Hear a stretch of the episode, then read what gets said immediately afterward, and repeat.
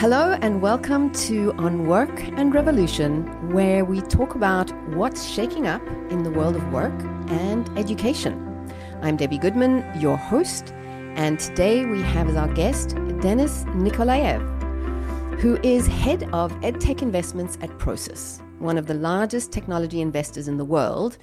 And whilst you may not necessarily be familiar with the Prosus brand, if you're in any way connected to the edtech world, you'll definitely have heard of the companies in their edtech portfolio, certainly.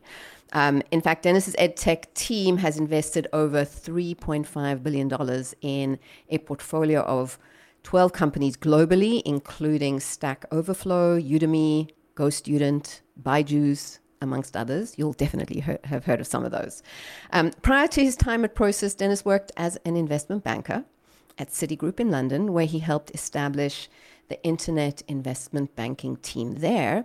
He has a bachelor's in economics from the LSE, London School of Economics, and political science and a master's degree from Saïd Business School at the University of Oxford. Very well educated fellow. Um, and today we're going to talk to Denis about what's going on in the post pandemic world of edtech investments how the recent spate of AI tools like ChatGPT and Bard are going to impact the sector, as well as hear his take on new interesting areas of innovation in the edtech landscape. So listen up and welcome, Denis. Thank you. Great to be here. All right, but first I've got a career question. Um, I follow the arc of people's careers, and I'm really curious to know how and why you decided to or found yourself specializing in edtech investments of all things? So I've been at Prosus and Naspers now for uh, over four years, and I started uh, having come from investment banking background. I started in the group M&A and investments department, so I've been more of a generalist, although always focused on the technology space, but I haven't specialized more narrowly uh, at that point. And uh, having spent a few years doing sort of M&A and investments for the broader Prosus and Naspers universe, I decided that it would be interesting to, you know, double click on one of the large verticals that Prosus and Naspers has been investing behind and uh, become, you know, more of a specialized expert in that area. And EdTech was frankly a natural choice. It's one of the youngest, if not the youngest, segments that Naspers and Prosus have strategic interest in. And uh, it is still very early in its development. Naspers and Prosus have been lucky to observe over the years how verticals within technology and internet start up and then grow and then become, you know, an established part of the day-to-day life over the years. And EdTech I feel is still at the beginning of that of that path. And therefore, I saw a lot of exciting developments in the industry to come over the years, and hence it was really interesting for me to to explore that area deeper. And also, I mean, if we think about it, edtech and its uptake was really not widely um, widely taken up until really the pandemic. I mean, the pandemic was this massive catalyst for the growth of the sector and a really positive catalyst for education technology. Many companies just like found their raison d'etre during this time, and then there was all this potential for growth and so much uh, capital that was being raised and invested. I'd love to hear your take on the impact of the pandemic. The pandemic clearly was a game changer in many ways for the education technology landscape, and uh, companies have, of course, existed pre-pandemic that have been pretty big and successful. But I would say there have been a couple of areas where tech has not fulfilled its potential pre-pandemic. There hasn't been a widespread consumer acceptance of the fact that it is possible to get high quality education online, right? So that that has not been an established fact yet by any means. Parents in most geographies still sort of strongly prefer to have an offline experience for their children and the online online content almost you know was considered as at best supplementary but in no way a substitute for the real thing, right? And uh, on the other hand, investors, apart from a few notable exceptions, have not yet made good money in edtech, right? And uh, both of these have combined to kind of make edtech something you know that everyone agreed was super promising, but something that hasn't hasn't yet arrived, right? And the pandemic has has really changed that mindset. It has really caused a pretty substantial shift of that mindset because you know parents on one end, parents and frankly corporates, they had no alternative suddenly overnight. They had no alternative but to offer training and tutoring and uh, content to their children or employees through online means. Companies that have historically been focused on maybe at best a blend of you know companies on the on the education supply front i mean that have been focusing historically at best on a blend of online and offline they had to again overnight really transition to a purely online offering for which they needed to make some very rapid investments. Usage of these online services has, has just skyrocketed. And that has that has changed the view of people uh, and we feel it changed the view of people irreversibly right so we're not going back to the pre-pandemic days in terms of that mindset everyone understood that often online is a more efficient way of delivering content, right? And it allows for much more personalization. It allows for much more, you know, tailoring of content to the needs of, uh, you know, a specific learner group, etc. It, it's just logistically often more efficient. We were investors in a company called GoStudent, which is connecting students to, to tutors, mostly out of Europe, school age, typically children. And uh, you know, if you think about it, an offline tutor needs to travel to your home as as a parent let's say. They need to spend an hour there and then travel back and they need to get paid for all that time. If now suddenly they can fill their schedule in a much more efficient way through online maybe they can even do it for a, a lower price for the consumer. And for the consumer it's also more convenient. So that realization has come for sure right um, right now yeah, I mean, during during the pandemic, I remember my kids were taking online piano lessons, and I was like, "How on earth is that going to work?" The piano teachers made figured it out. I mean, teaching an instrument online actually happened, something that was completely unfathomable before. If you'd said to a parent, "Yeah, we're gonna we're gonna teach your kids an instrument, and we're not gonna actually it's not gonna be in person," they would have thought you were bonkers but it happened very effectively. And then after that, I was like, now I've got to get in my car and schlep across town in LA to go take my kids for a piano lesson. I don't really feel like doing that anymore. Exactly. So yeah, um, and so it's stuck. It's stuck. And then if you look at the sort of metrics of of usage that all major online platforms have have sort of have seen, it all skyrocketed, of course, during the pandemic.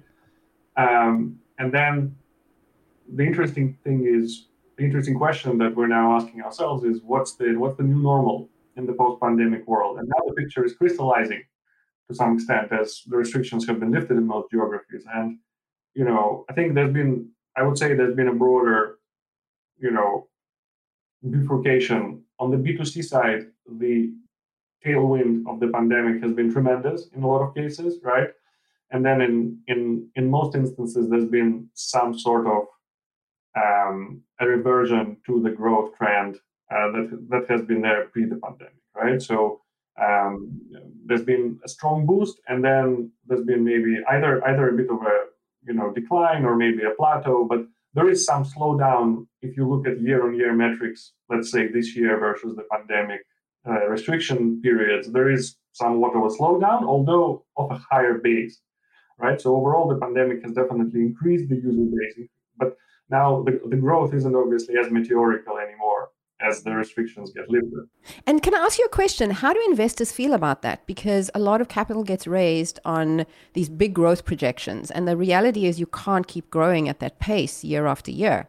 And the, there was this massive boost at the pandemic out of necessity, and now it's just logical that things would um, not necessarily plateau, but grow at a much more moderate pace. And how do, how do investors do they did did you build that into the model, or how do they feel about it? So I think here, you know, there's an interesting overlap between two impacts. One is the COVID boost, and then let's say normalization, right? Which, frankly, people have been capturing.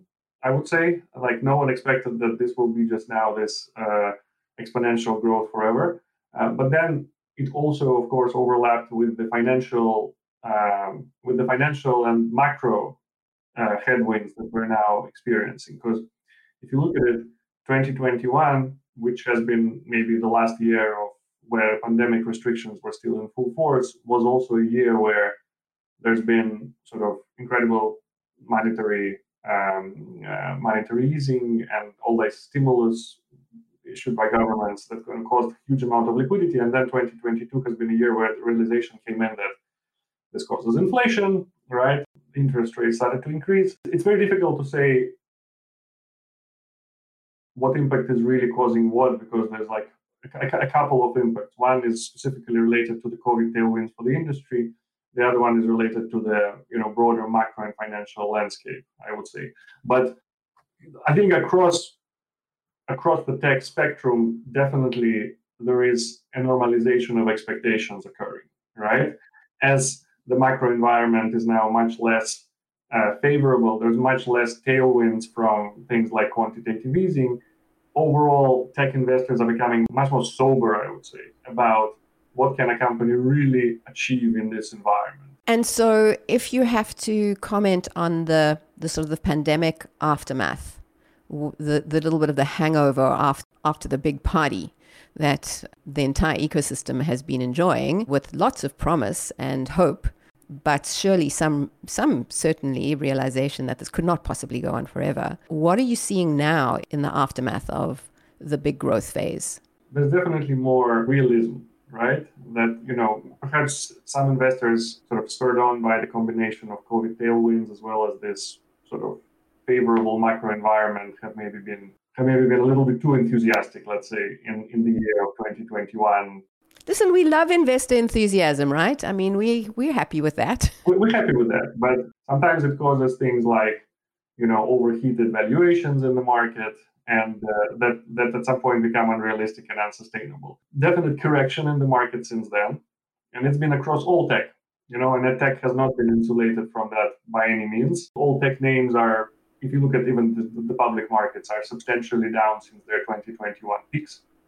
And now I think there is a discovery process of what is what is really the new normal growth level, what is really the new new profitability potential in the post-pandemic world. And you know, frankly, some companies are doing better than others. I mean, in our portfolio, we are pretty happy with how the companies have been managing this transition. Both, and our portfolio is very broad right? So it covers both B2B as well as B2C focus names. It covers K 12 focus names and professional focus names. So we have a pretty broad lens on the development of the tech space, uh, the headwinds, the tailwinds. And I'd say, sort of, we're guiding our companies now to, as, as I'm sure everyone or, or most investors are, to really look forward and you know, aim to balance solid growth with healthy profitability or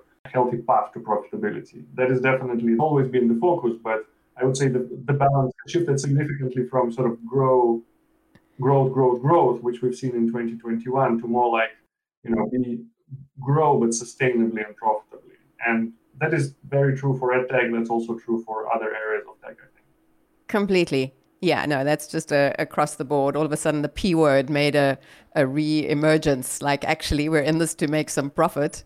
Just remember that. So that became sort of front and center, certainly, over the last year. Okay, let's switch and talk about AI and particularly ChatGPT, which is just, it seems like it's dominating every single conversation that I have right now, regardless of industry, regardless of context, ChatGPT and Bard obviously made its uh, sort of half appearance a couple of weeks ago, and um, keen to hear your thoughts on the impact of these tools. So it's it's fascinating, frankly, and this is this is something we talk about all the time now. we have a, a sizable AI team at Prosus and Naspers that work with all our portfolio companies and have been doing that for years now to um, you know to develop ways to use AI and AI driven tools in the businesses that that the companies are in. And we have a pretty early lens on what these tools can do, right? And we have been experimenting and implementing uh, some of those tools kind of well ahead of the of the recent explosion of interest that has been spurred on by the ChatGPT uh, becoming becoming sort of a publicly available tool. But I would say that you know, tech as a sector has generally been punching significantly below its weight in terms of using and leveraging AI, right?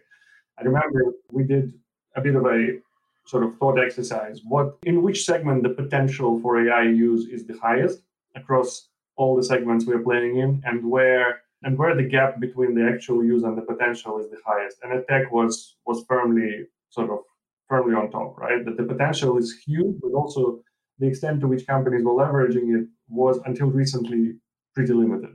And I think the potential is the potential is truly tremendous because you know personalization is something that is the holy grail in edtech. Everyone is trying to achieve maximum personalization to enable the learner to follow a very unique path rather than a boilerplate sort of template that is good for some but not really suitable for others. And machine learning and AI can can really help with that. And um, I feel like now this explosion of interest is is making every tech CEO scratch their head, and if they haven't already been firmly on the on on, this journey, to to really think how can I make this part of my offering. So because this will impact everything, starting from K twelve all the way to professional, and problems are multi multifaceted, right? On one side, there's a question of you know maybe certain ways of learning and testing might be gone right or or might be much more challenging like essay writing i mean the the essay itself as a learning measure or tool it's having an existential crisis right now because the amount of kids at all levels of schooling and certainly higher ed that are already leveraging ChatGPT to at least provide the base of an essay. Uh, I'm not sure what the numbers are now, but they're increasing on a daily basis. Exactly. So that's that's on one hand. On the other end, there is a question of how this will impact the the teachers, right? Because um, you know, to some like even in current shape, ChatGPT can maybe act as a teaching assistant in some instances, right? But maybe with the next iterations, it could even, in some instances, act as a teacher. And who knows what that leads to. Now, on the other end, we have some limited historical precedents that maybe give a little bit more reason for optimism on that front. Because, look, if you look at the calculator, right? The calculator, once it appeared, it kind of, you know, one could have said it would invalidate all ways of assessment related to related to mind mind maths. But then you know the schools adapted now they have tests where you can use a calculator and they're just testing higher level skills and uh, you know it may be that something similar eventually happens here where writing a basic essay without original thought would be considered table stakes because you can use tools like uh, like like ChatGPT for that but uh, the tests will actually focus on ability to innovate and uh, engage in more creative thinking so uh, it's it, it, it's it's it's ultimately very exciting, and we're at the very early days of this. But one thing that's clear, I think, is that this is just not going to go away. I mean, this has arrived, and uh, it's it's only going to get better. A colleague and friend who's in the work of um, futurism has said the AI is the worst it's ever going to be right now. It's only getting better. So, you know, I, in fact, what I've just played some games with for myself is I usually write a bio and intro on my guests, and either I get it online or I ask somebody to send me a bio. But I've just ask ChatGPT, Denis Nikolaev, I need a bio. Anyway, ChatGPT thinks you're someone else, just to let you know. so fortunately, I verify I verified that. Um, but in a little while, um, the errors that are coming up are going to be um, erased, and it's going to be the most incredible tool. But yeah, definitely confounding a lot of uh, uh, you know stakeholders in every ecosystem are trying to figure out what the impact and opportunity is. But I'm glad to hear it's so exciting and that the edtech sector really not yet fully developed in terms of what those those opportunities could be. I think that the most exciting part of your job must be getting access to the cutting edge innovation all the new things that are happening in a sector, which is always interesting and exciting to me. Okay, AI is here, and uh, we know that that's going to only get better and evolve. But what's new on the what's new and innovative in the in your space? There are a few areas that we we're excited to follow over the coming months and years to see what where that leads to. You know, this is in no particular order, but uh, I'll just I'll just kind of give you a few snapshots of some exciting stuff that we're seeing.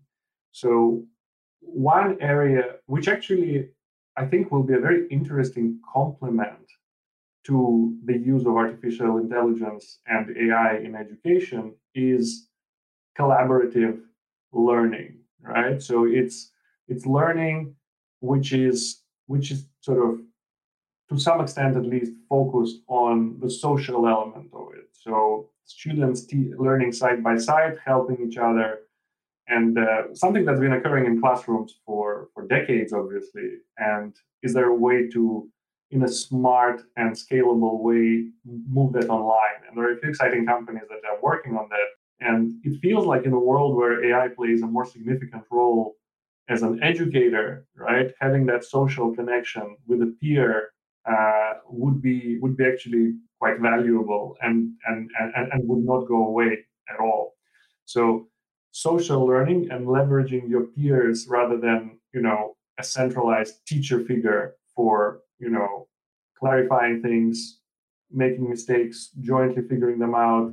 This is something which which which i think is quite interesting to observe yeah, well, I can I can vouch for that. I, I mean, I don't know if you if you have kids or teenagers. I've got two teenagers, and they literally are online with one another whilst they're doing their homework, and they don't even talk to each other from time to time, or they do. They have these like kind of coexisting study groups that are a bit informal, but that's how they learn, and they've been doing this since the pandemic.